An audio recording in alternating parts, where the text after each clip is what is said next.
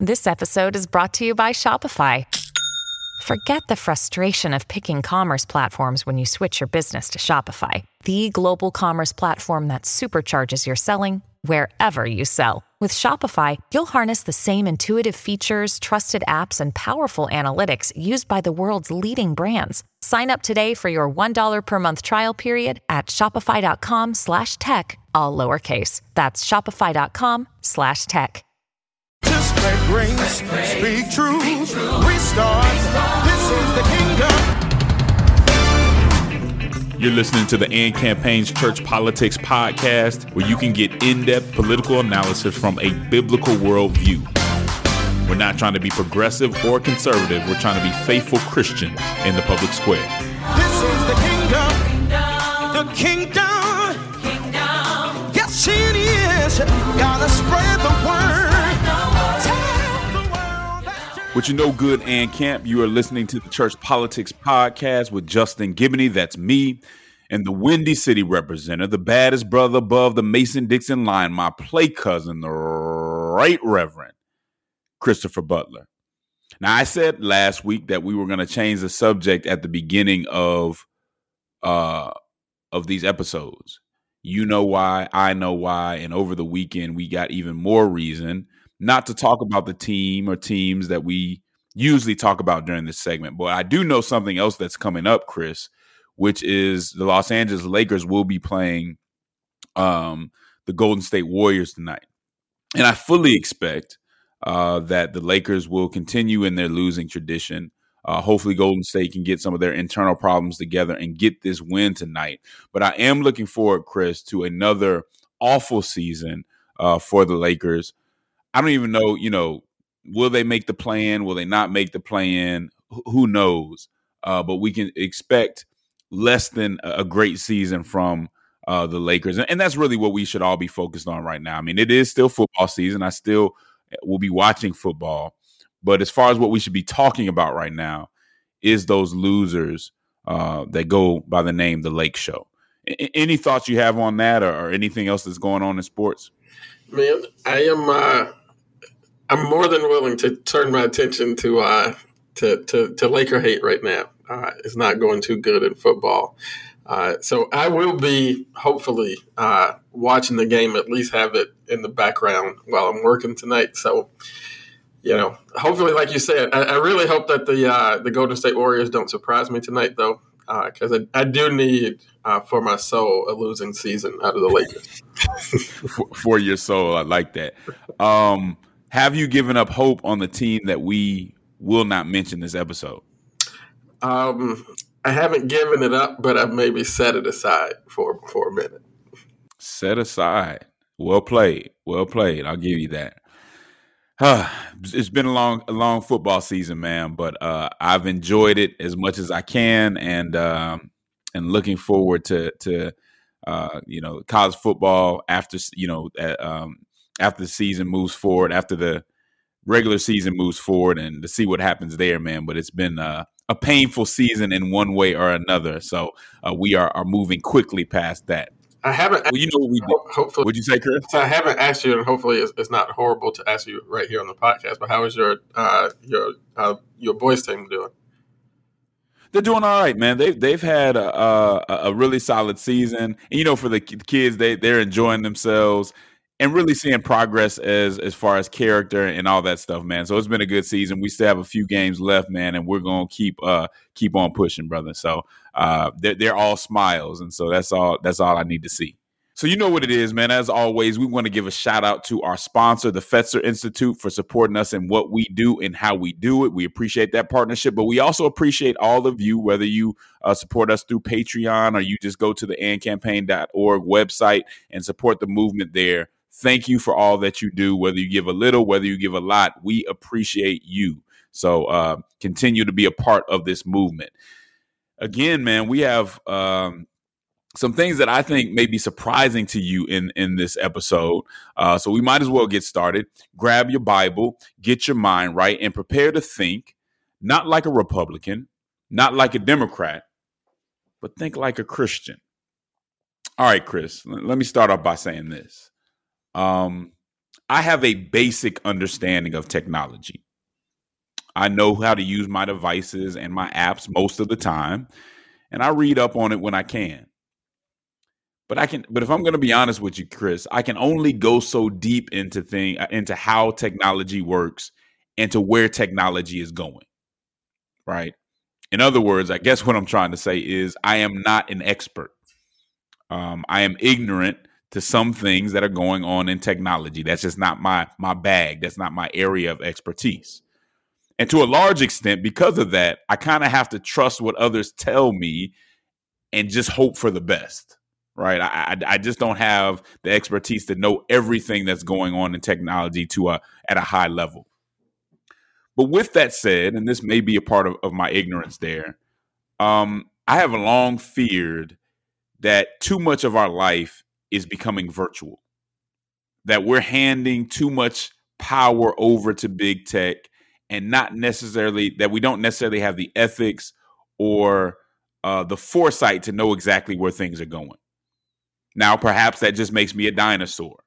Uh, but I do think that there's a certain value to things being real and manual. Not everything. I'm not against technology. I like to see technology move forward, but there is some value to things being manual sometimes. And I'm open to the challenge that my fears are unfounded. But sometimes I do think that uh, we give too much, we give up too much for the sake of convenience. Sometimes I feel like that we're moving too fast, too far, too fast into some kind of unknown territory. And again, I don't think that technology in general is bad, but I do think that you need to have the ethics and the foresight to go along with it. And I don't think that we're always there, especially when it comes to policy let me give you an example when you know something that that worries me a little bit when it comes to technology. Let, let's take the example of self-driving cars, Chris. All right. What if there's so if, if let's say I get a self-driving driving car, all right. What happens if there's an emergency and for whatever reason my self-driving car can't or won't take me where I want to go? Like it's not broken, it just won't take me where I want to go. Perhaps someone has hacked into the system. Perhaps there's some authority that uh, wants people to stay put, to stay in place. And I know this might sound far fetched, but but just humor me for a while. What if something like the power grid goes down, or the power grid is corrupted, and the car just won't go anywhere? Is the convenience or the laziness connected to not having to drive manually worth potentially not being able to control my car in an urgent situation? It's something I think about from time to time. And I have similar concerns, Chris, when it comes to money. Today, even more of our money isn't on hand. Most much of it, most of it isn't even in the bank. Now I get the practical side of that. I get part of the technology in that regard. But again, what if some hacker or bad actor decides to give me decides not to give me my money. Now I may sound like I put on like a ten, you know, one of these uh, uh tin caps or something like that. I may sound like your grandmother who just don't know what's going on. But what if that was the case? And let's be honest, Chris, we have some controversial opinions, right? Um, based on faith, based on some of our beliefs. What if our bank decided to punish us for those opinions by not giving us our money. If the bank's like, give me that, I don't like your opinion, I'm gonna hold this for a little. I'm, I'm gonna freeze this for a little bit. Now, such a move, Chris, would not be unprecedented, right? It it does happen sometimes in other countries. It's happened before, but certainly this could never, something like this could never happen in the land of the free. But are we sure about that? In Reason in Reason magazine, Robby uh, Soave uh, wrote last week about PayPal's updated user agreement. That agreement prohibits the sending, posting, or publication of any messages, content, or materials that present a risk to user safety or well being or contain quote unquote misinformation. The policy notes that what counts as misinformation is at PayPal's sole discretion. Let me repeat that. What is defined as misinformation is at PayPal's sole discretion. If you violate the policy, PayPal can deduct $2,500 from the offender's account.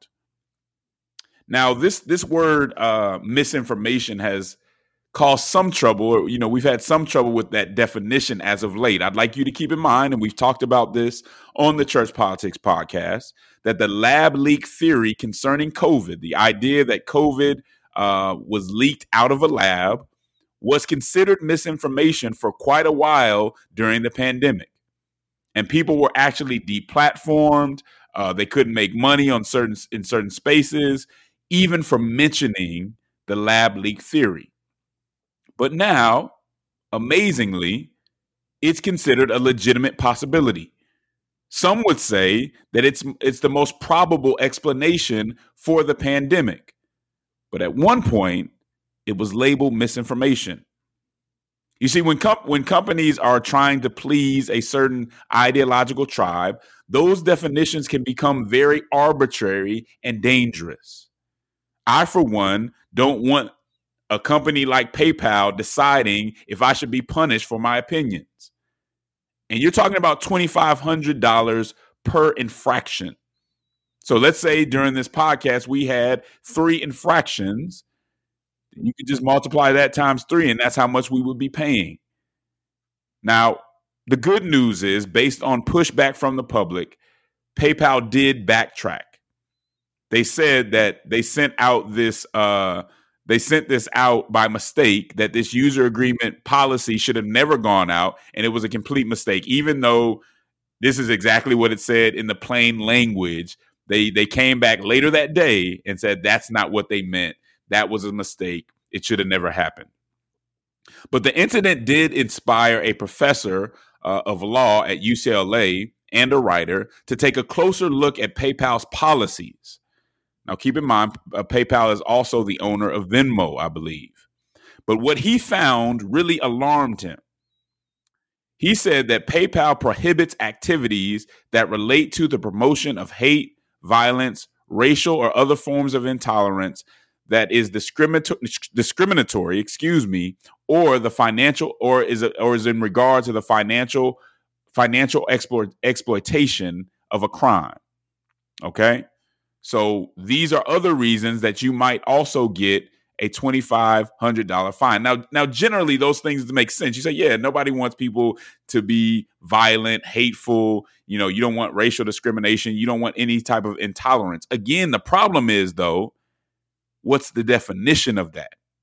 And according to this law professor, um, sharply criticizing a religion or government officials could be construed as the promotion of hate theoretically, according to this policy. Now, this is what Soave said in, re- in regard to that. He said, PayPal is free to put in place whatever policies it thinks are best. But the company shouldn't be surprised if people don't trust it to correctly define terms like misinformation, hate, or intolerance, and thus take their business elsewhere. Okay, so that just happened last week. This is that's a lot to me. Next, I'm sure many of you heard Kanye West and some very had some very controversial comments about George Floyd and some other stuff, um, many other things that we would would never defend on this show. Um, and it sounds like Chase Bank said that they're closing his account because of it, closing his business account because of some of the things he said. Now, again, we don't have to defend Kanye's behavior to worry about banks making decisions like this based on their disagreement with legal expression. And that's the main thing. If somebody's doing something illegal, okay, we get it. But basing these decisions on legal expression becomes problematic. Some banks have even talked about not letting people buy guns with their debit cards. Okay. The question I want to ask you, Chris, is is this a fair use of their function? Is this a fair use of their power? What's your all, overall opinion on PayPal or Chase Bank or anybody else kind of using their power uh, to kind of censor people? Well, in a word, no, it, it is not uh, within their uh, jurisdiction to uh, to do this. Like it, it, it is really crazy. I mean, even uh, like you pointed out, you know, PayPal takes this one piece out of their uh, policy, but they still have this other piece in there. And when I was reading that portion, it's one sentence, and they go from uh, you know promoting hate to ex- financially exploiting a crime, which I feel like those two things are nowhere near the same uh, sort of weight to be like in the same, you know, you're promoting hate or you're like exploiting an actual crime. Those are not the same. And then like taking money to like promote crime, you know, like if, if you pay somebody to kill somebody, that's already illegal. Um, and to me, the role of the corporation is like to inform law enforcement, not to enforce the law right? Like we already have institutions of law enforcement uh, to enforce legitimate law, and then the rest of this stuff is, is just not in the domain, at, at least in my opinion, of corporations to uh, you know to regulate that. It, first off, we've seen that it never works. We've seen Facebook, you know, trying to censor uh, lab leak theory and the Hunter Biden uh, laptop on Twitter and YouTube demonetizing and flagging, you know, people who are saying the wrong thing about COVID and all this stuff, you know, is has proved over time to actually not be misinformation. And again, even if it were uh, actual misinformation, is one of the fundamental principles of our free society in the United States, um, you know, uh, that that we actually allow people to say stuff that we disagree with, and this kind of sort of like dystopian future where corporations and tech companies are uh, regulating what we're allowed to say in public. Like if, if that's what we're in store for, you know, people who, who kind of dissent from the kind of liberal cultural consensus, uh, especially Christians, I suppose at some level we should just like take it on the chin, bear up under persecution or what have you. But but in my opinion, I think that we still have some responsibility uh, to speak out about these things uh, and to call them out because I, I think that we have come into a time where there really needs to be regulation uh, on all these tech companies. You know, people, these companies have to say what are their policies, how are they enforcing these policies, who's been impacted by these policies, and that those those answers need to be reviewed by the government, by the Congress, and or, or, some other, you know, sort of like regulating entity within the government, and it can't be left up to individual people. Like you started at the top, most of us, you know, are are not first off like you know tech experts like that, and then you know, I, I confess, like I have I have often prayed to the Lord and and asked Him not to hold it against me as a lie when I stand for judgment. When I clicked that I read the the terms and conditions, um, because you know most of us don't have time to do a legal review every time we sign up for an app or platform. Uh, and so I, I, have had this conversation recently with a few folks in the in the christian community and have sort of heard people suggest that like as believers uh, we should just be preparing for persecution uh, and be ready to remain faithful and, and not you know that's just what's going to happen to us because of our beliefs I still think that there's some role for advocacy. Uh, I don't know, Justin, if you think that I'm, I'm wrong about that, but I, I, think there's some some role for us uh, in, in, terms of like pointing this stuff out. Yeah, I definitely think there's a role for advocacy, and I think even in regard to this, we see, you know, we we still understand even this is like a polite uh, uh, form of persecution, right? It's not the bloody persecution, but if people were to to say, "Hey, I don't like that idea. I'm closing your account," it does matter. I mean, it does affect the the the uh, um, decisions people make and, and, things of that nature. So it, it is it is a big deal, and I think it's something that we should be paying attention to, something we should advocate against, because it could be something that tells us what's to come. I mean, yeah, they pulled they pulled this back, but the fact that they put it out there means that they showed their hand. And here's what I really want to get through to the audience: it doesn't matter if we agree with what was said or not. It doesn't matter if somebody says something that we think was completely ridiculous if it was legal, if there's it's their free expression for big tech to come in and say, I'm going to punish you for that, creates a situation that's really bad because guess what? And we talked about this not too long ago. Big tech isn't, we can't hold them accountable in the same way that we hold government accountable. And so that brings a whole different um, dynamic to this conversation that we have to be aware of. I think we have to be paying attention to. But I'll let you take us out on this one, Chris. Yeah, no, and I, I, two things. One certainly wouldn't compare this to like you know, and this is what people have said to me, like the persecution that that Christians have endured throughout time, and that Christians still endure today throughout the world. This doesn't compare. To me, that doesn't mean that we should just take it um, because it does compare those things. I think we still should say something about it, and it, it is we have to know that it's already most of the stuff is already illegal. It is illegal to go on a broad platform and actually uh, incite violence, right? right. Um, so these things are already against the law. We already have structures for law enforcement, and these companies can't be basically vigilantes uh, out here trying to enforce the law on their own. Exactly, exactly. And and I, and I lied. I said I was going to let you take us out, but I had one more thing to say all is not lost though, because there was a strong statement that was made that made me feel a lot better about this. Uh, Rohit Chopra, who is the director of the U.S. Consumer Financial Protection Bureau, was not happy about uh, PayPal's policy that they said was never policy and was a complete accident and came out of nowhere. Either way, he wasn't happy about it. And here's what he had to say had to say about it. He said, "I've never heard of a payment system thinking they could find someone for again legal expression. And so he was very clear that these, you know, that these folks in this position should not be able to take people's money based off legal expression. Okay. Um, and there will be, I think, some type of investigation into those policies. So this is one of those things you say, man, thank you, Mr. Uh, Mr. Chopra. We really needed somebody to step up and, and show some sanity to say, no, this is not going to move forward. I don't care if you're conservative and I disagree with you, progressive and I agree with you, or whatever, this is not okay. And I think we needed somebody with power in a place of authority to say that uh, because it can be, you know, when, when when everybody's quiet on it, it's almost like you're just waiting for this to happen again. And so maybe that will discourage any someone else from thinking up a similar policy even on accident. We will be right back on the Church Politics Podcast. Mom deserves the best, and there's no better place to shop for Mother's Day than Whole Foods Market. They're your destination for unbeatable savings, from premium gifts to show-stopping flowers and irresistible desserts. Start by saving 33% with Prime on all body care and candles. Then get a 15-stem bunch of tulips for just $9.99 each with Prime. Round out Mom's menu with festive rosé, irresistible berry chantilly cake, and more special treats. Come celebrate Mother's Day at Whole Foods Market.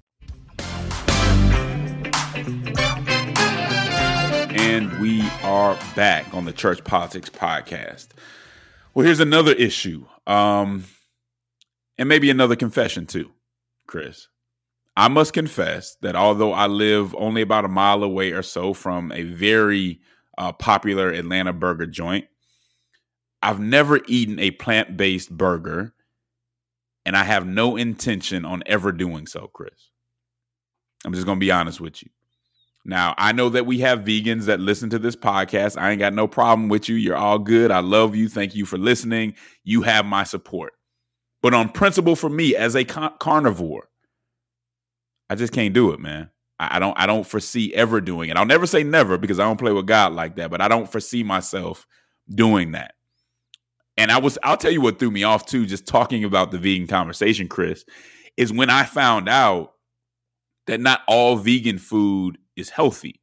I thought that was the point of it, but not even all vegan food is healthy. And I was like, okay, that's interesting. And, and it kind of took me a while to figure that out, but that's another matter. We can talk about that some other time. The reason I bring this up, Chris, is that I recently read an article entitled entitled "Big Veganism is Coming for You," and it was by John Lewis Stempel uh, in I think was it UnHerd? I think this was an UnHerd magazine as well. Um, and he tells us about some interest in the article he tells us about some interesting things that are going on in the vegan food industry. He starts off with this. He says uh, the sustainable protein system is the promotion of alt proteins as opposed to conventional proteins we might get from food which uh, which come with from foods which come from farmed animals. Some of the alt protein research is directed towards consuming insects Some of it is focused on algae. Uh, but the big research bucks are flowing one way only, and that is to plant based alternatives to meat. A lot of the research is being done in a place called Food Valley, which is in central Netherlands. Uh, Food Valley appears to have some strange bedfellows, Chris. Um, and maybe a better way to put it is they appear to have some really interesting investors. Lewis Stempel asks, is it not curious how veganism, which dresses itself uh, in the in the hip clothes of animal welfare, anti-climate change, and ecofeminism, can't wait to get into the blender with big business? He says vegan startups can smell the money, and vegan ethics invariably melt when some suit from a corporation open opens up his wallet. Even when the suit is from the very meat industry vegans profess to despise. Let me say that again. Even when the suit is from the very meat industry vegans profess to despise. That's right, there are meat companies investing in the vegan movement. I did not expect to hear that. That might be the definition of irony. He goes on to say that the flow of tainted money in veganism began big time in 2016 when Tyson Food, when Tyson Foods, one of the world's largest meat processing companies, took a percentage stake in fake meat startup Beyond Meat. Since then, a Brazilian meat company has made a much bigger investment in a, a, a similar company. Now, it's not just money that they're not just getting this industry is not just getting money from meat companies, it's also getting money from governments. Food Valley is subsidized by the Dutch state and the European Union.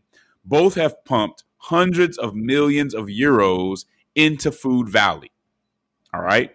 Now, he goes on to say that proponents of alt protein claim that it is a necessity required to feed the world's growing population.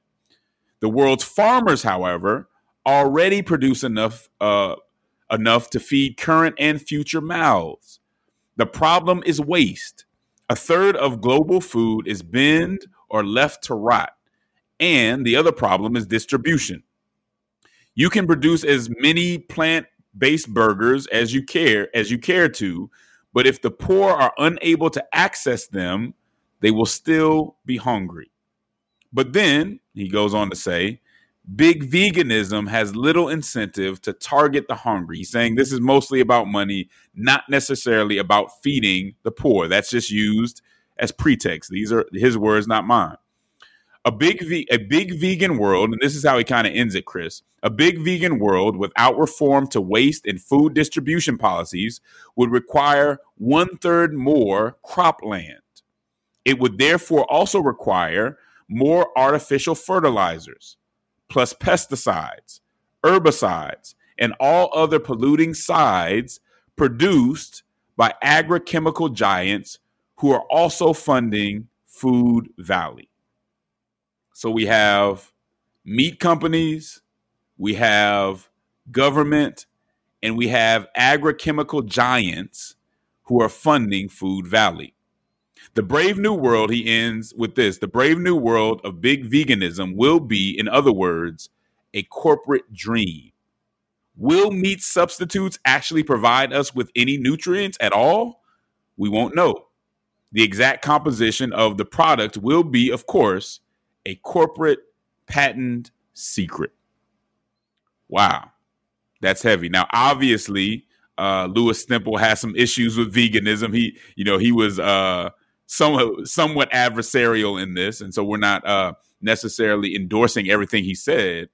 But if it is true that there is funding coming from meat companies, funding coming from these big chemical giants, that's much different than we you know, than we would have seen veganism before. Now, I would say this: this has nothing to do with kind of impugning or saying everybody that's a vegan or everybody that's in the industry is doing something wrong or it's something completely wicked. But I think it is important to know that regardless of what movements and things we see going on, sometimes there are th- things below the surface that we would have never guessed were a part of the conversation, should have been a part of the conversation, but it's really a part of the reality. Chris, what are your thoughts on big veganism in this article? Well, first of all, I have to say that this one was like legitimately, uh, I won't say scary, but at least like discomforting to read. I feel like a lot of times when I'm reading stuff, there there are components about which I am at least tangentially aware, and I didn't really know about Food Valley, but I've uh, done a lot of reading about it uh, since I read the article, and it is like it is legit scary. Um, you know, because that. So I'm married to a vegetarian, not a vegan, but a vegetarian, uh, and you know, as a you know, I was 19 when I met Aziza, and part of my trying to like woo her actually took on vegetarianism uh, for about 18 months. Uh, and in that time of vegetarianism, I did arrive at a similar conclusion, Justin, to you. Like, if I'm gonna not eat meat, I'm just gonna not eat meat. I'm not gonna eat like meat substitute because I thought the point was to not eat meat. But anyway, so I'm I'm uh, I have some some some personal engagement with this, and and really I can say that I've I've talked to my wife a lot because I've actually grown more and more concerned uh, with what I call moral meat abstinence in the church. Like I said, like my wife's a vegetarian, and if you're like a vegan or a vegetarian because like you know you think that that's going to be healthier for you, uh, you know that that's going to be healthier for you, or even if you have like a, a you know it, it just fits with your kind of like view of the world. That's all good, but I do become concerned, especially in the church, when sort of veganism is is associated with the sort of air of moral superiority uh, that I'm doing something right and the people who are not doing this is wrong. Uh, and when those two things are present together, I really am reminded of of Paul's writing to Timothy in First Timothy, where he actually uh, talks about the latter days uh, when when folks will forbid to marry and forbid uh, to um, to eat certain things, and he actually calls those deceiving spirits and the doctrines of demons. Uh, and so we we actually do have to be uh, careful again, not to. This is absolutely not to condemn people's food choices. I will say for the third time, I'm married to a vegetarian very happily so. Uh, so this is not condemning people's food choices, uh, but I think we do have to be careful of the subtleties um, that might be able to to get in there and, and, and bring us from like a, a food choice, whether it be a political food choice or a health based food choice, and bring it to a place for a believer of of, uh, of moral superiority. Uh, and I've become concerned about like I said, moral meat abstinence in, in the church. And and I tweeted something about this recently because I don't think that the corporations are like the source of of our sinfulness. They're not the source of our uh, sort of like tendency toward arrogance and moral superiority. They are not the source. Corporations are not the source of sin. But I do think that corporations are all too happy, uh, you know, to sort of take advantage of of that weakness and and and the flesh. And so, you know, what I said on Twitter, like corporations don't invent cultural progressivism, but they're they're perfectly willing to to boost it, to supercharge it, uh, and to exploit it because they see new avenues for profit. And so I, I think that that's uh, that's a little bit insane. This article points out, like you said, that big veganism might even have long term negative effects. Uh, and again, it is why I think that we need to have more regulation like on these points like what I, what I do know about I didn't know about Food Valley but I do know about the monopolies that we have in our food sort of like economy and the markets of our food. Like uh, so just to point out for our listeners uh, right now today four firms control 50% around 50% of the market share for meat and beef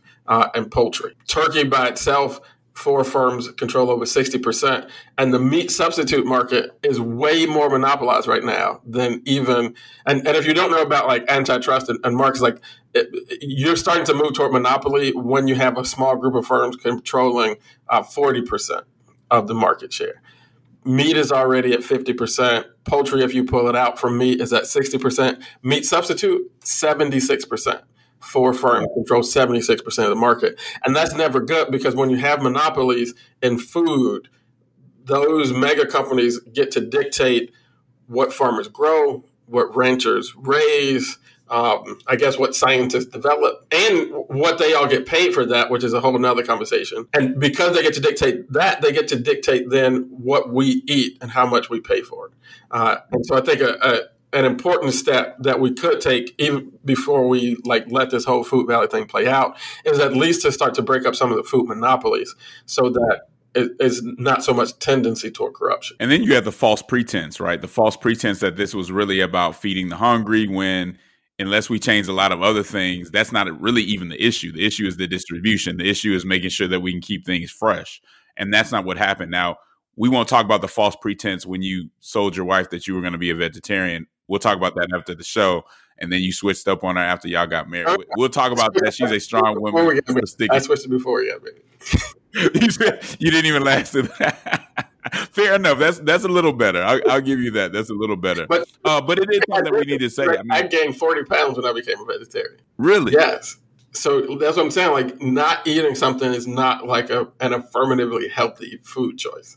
Right. I had to. I didn't know that, man. I, I, did not know that. I didn't even know it wasn't. Some of the food wasn't even aimed at being healthy. But that, you know, but I, I said that already. One of the things that I wanted to point out though was, again, this is not about beating up on vegans or anything like that. I think with any movement, anything that's new, anything that people are really getting into, anything where big business is really putting its hands on it, and all big business isn't bad. But anytime money, big money gets involved with it, you're going to have some strange bedfellows, and there's things going on that we might not see something else that's going on is when it comes to marijuana. You know, a lot of these legalizations were built off, oh, we're going to have minority participation and all that. Within a few years, big tobacco is going to be running the commercialization of uh, marijuana. And you're going to have the same issues. And, and so, you know, we can talk about legal, you know, we can talk about decriminalization, which is kind of where I stand on it. But the commercialization of marijuana and having big tobacco take that over after we just smeared big tobacco for years and years and years and for good reason for all the things that they hood they hid we're going to let it come back in and, and take over something that's actually mind altering and could really have a serious impact on the community as well uh, you can take us out on this one. Yeah, no, that that is crazy. I'm I'm actually looking into that right now because of the the Biden thing. But that that marijuana piece is crazy. I'm I'm proud of our state NAACP because when we did commercialization here uh, in Illinois, that was the one civil rights organization that was like, nope, we don't endorse it, we oppose it. Um, and it's the same thing here with the food. Like we we just have to watch the corporations. Uh, I don't. Yeah. They're, they're not inherently evil, but they are also not inherently good. That's right. And that's a lot of power. Maybe that's the theme of, of what we're talking about today. We will be right back on the Church Politics Podcast.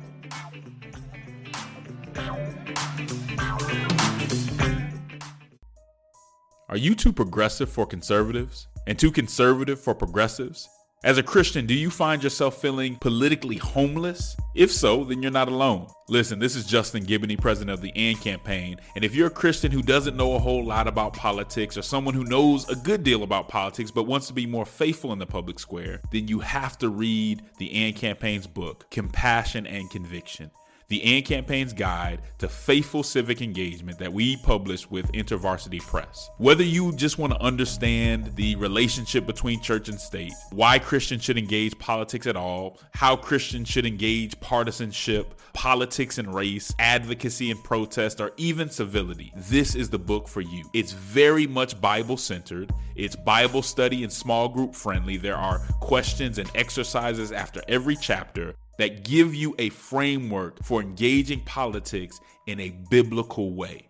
So if you want to do it in a better way, get our book, Compassion and Conviction The AND Campaign's Guide to Faithful Civic Engagement.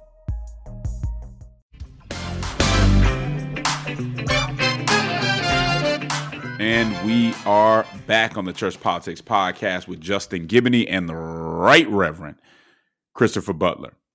Let me start this uh, segment with a quote. Every parent has a right to object to the things their kids are being exposed to. There's a breaking point, and the breaking point is this the fundamental purpose of school is not to learn about sexual pleasure, it's not to learn about new sex acts. The fundamental purpose of schools is to prepare our kids to be successful adults who can go off and have careers. And it is up to every parent to teach them their morality. These parents are not filled with hate or bigotry. They just don't want their children sexualized. Now, Chris, according to the pop culture narrative, the person who must have made this quote had to be a white conservative male over 60 years old, right? That's the only people that talk or care about this stuff. At least that's what we're told. That's wrong. This came from a black woman in Dearborn, uh, Michigan, speaking at a school board meeting, and she was backed up by hundreds of Arab American Muslims. They were protesting a sexually explicit book that was in their schools. Now, while many Christians, even conservative Christians, are choosing to put their heads in the sand about some of these issues because they just don't want to deal with it, or as I said before, they don't want to get uninvited to from the cocktail party. I think it is important that we have diverse voices of faith stand up when it comes to the sexualization of our children. Uh, some of these books that they're putting in schools. Now, the left will say, well, why are you trying to ban books? As if, you know, this fits into the idea of banning history books or, or books that, no, there are certain books that, based on the age of the children, are not appropriate. And so the whole idea of banning books, yeah, that comes with a certain uh, righteousness, I guess. This doesn't fit into that.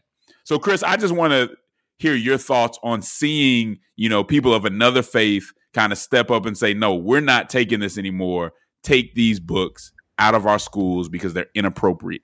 Yeah, I'm encouraged by it. When, you know, some of the uh, sort of Twitter action, and, you know, I don't know why I pay attention even to Twitter, but, you know, we're compelled to or whatever. But uh, some of the Twitter action sort of suggests that, well, Christians can't partner with Muslims, you know, in, in this uh, effort. I think that I would point folks to uh, the the AND campaign uh, book, Compassion Conviction, uh, so that we can learn a little bit about uh, civic and political co-belligerency um, because that that co-belligerence is really important here. I think that people of faith uh, and and people of goodwill who want to uh, preserve some some state of innocence for our children um, and and manage what what our kids are exposed to uh, should be uh, standing together on these issues. Uh, you know, folks are uh, defending uh, the books that are in Dearborn School, and I, I was able to look at a couple of the books that are actually, uh, you know, part of this discussion. I mean, they are very, very explicit, uh, and and folks have defended it, saying that well, this is not part of the curriculum. They, these are books that have just been made available in the library, and so we shouldn't be, you know, censoring, quote unquote, what's in in the library. I, I just remind folks that we already censor what's in the school library. Like ain't no Playboy books in the school library uh, that that students can borrow. We've just made a decision, an affirmative decision, that now these things are welcome on this side of the line. And I think these parents have every right to uh, to suggest that you know that that's not cool.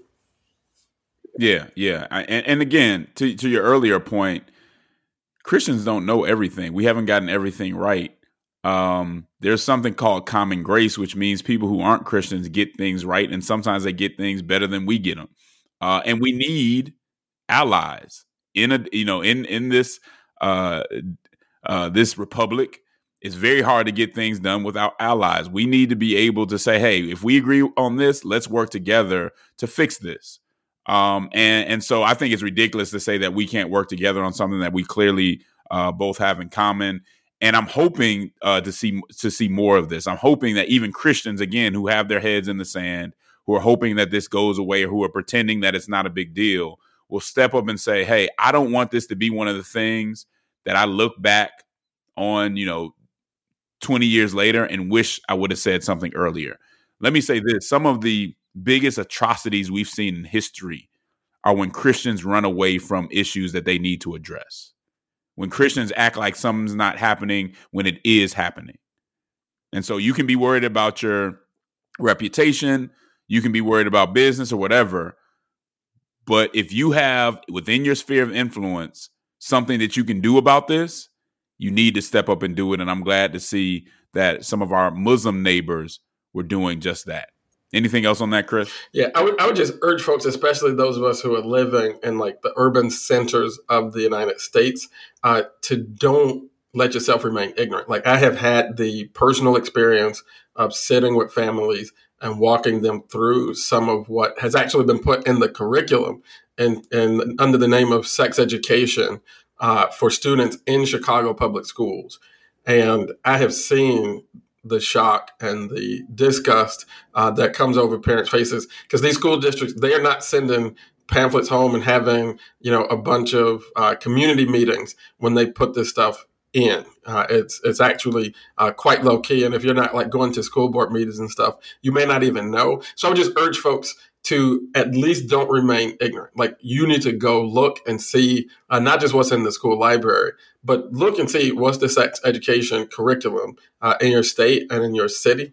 Um, because some of these large unit school districts are just doing this stuff, and you know we're sending our kids to these schools, and a lot of parents are not even aware. Yeah. Stop being so worried about being that kind of Christian or being looked at a certain way that you run away from things that you can actually have an impact on and that that affect children, guys. Let's stop being so vain and let's get done what we need to get done. It matters. It's a big deal. And mark my words, if we sit around and put our heads in the sand for any longer, it's only going to get worse. Yeah. And we're, we're getting up. But we got to get, uh, I, I, think it's powerful what we see in, in Dearborn and what we could see, I hope we do see, is powerful if the same parents who are down at the school board advocating for like Black history education are then down there advocating exactly. to straighten out this sex education stuff. That's what exactly power. Yeah, because there are some things that should not be censored, you know, like history, like historical facts, things of that nature. But then there are other things that are inappropriate. And unfortunately, some folks on the left want to blur that line, right? And that is all one or the other. Well, that's all we got for the Church Politics podcast for today. As usual, and camp, there's a cross that neither political conservatism nor progressivism is fit to bear. There's a civic hearing in need of faithful witnesses who love social justice and won't surrender the truth to be loved by the world. Politic with the boldness and compassion of Jesus Christ. Until next time, and camp. We'll holla at you. Oh, Lord. I say, Kingdom.